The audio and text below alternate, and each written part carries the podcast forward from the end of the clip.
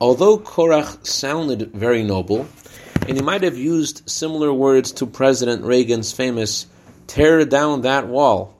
After all, he was telling Moses, let's stop this separation between the priests and the rest of the people.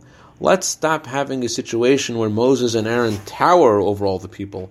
After all, aren't we all the same?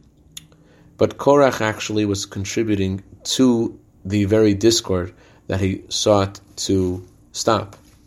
Good morning.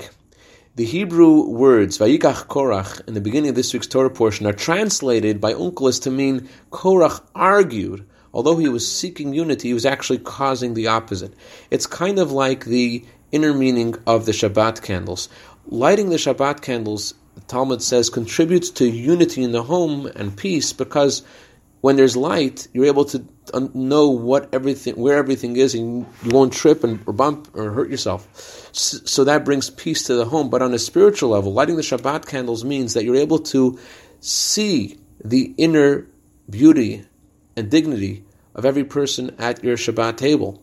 There's no greater uniting phrase than we are all different. Everyone has something else different and unique to contribute. That is what Korach was missing. It is true that at the essence of the soul, we're all the same.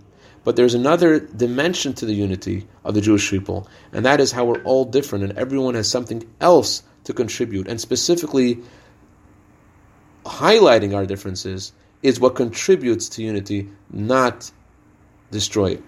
I'd like to dedicate our minute of Torah today to Nomi Selik in honor of her birthday today for a year of bracha, v'atzlacha, begashmius of ruchnias. Have a wonderful day.